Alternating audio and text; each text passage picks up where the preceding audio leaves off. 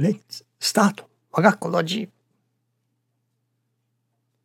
The faith teaches us how to control our desires and feelings, and how to put it into practice. Thank you for watching. Let's pray for Wagakokoro of peaceful and cheerful heart.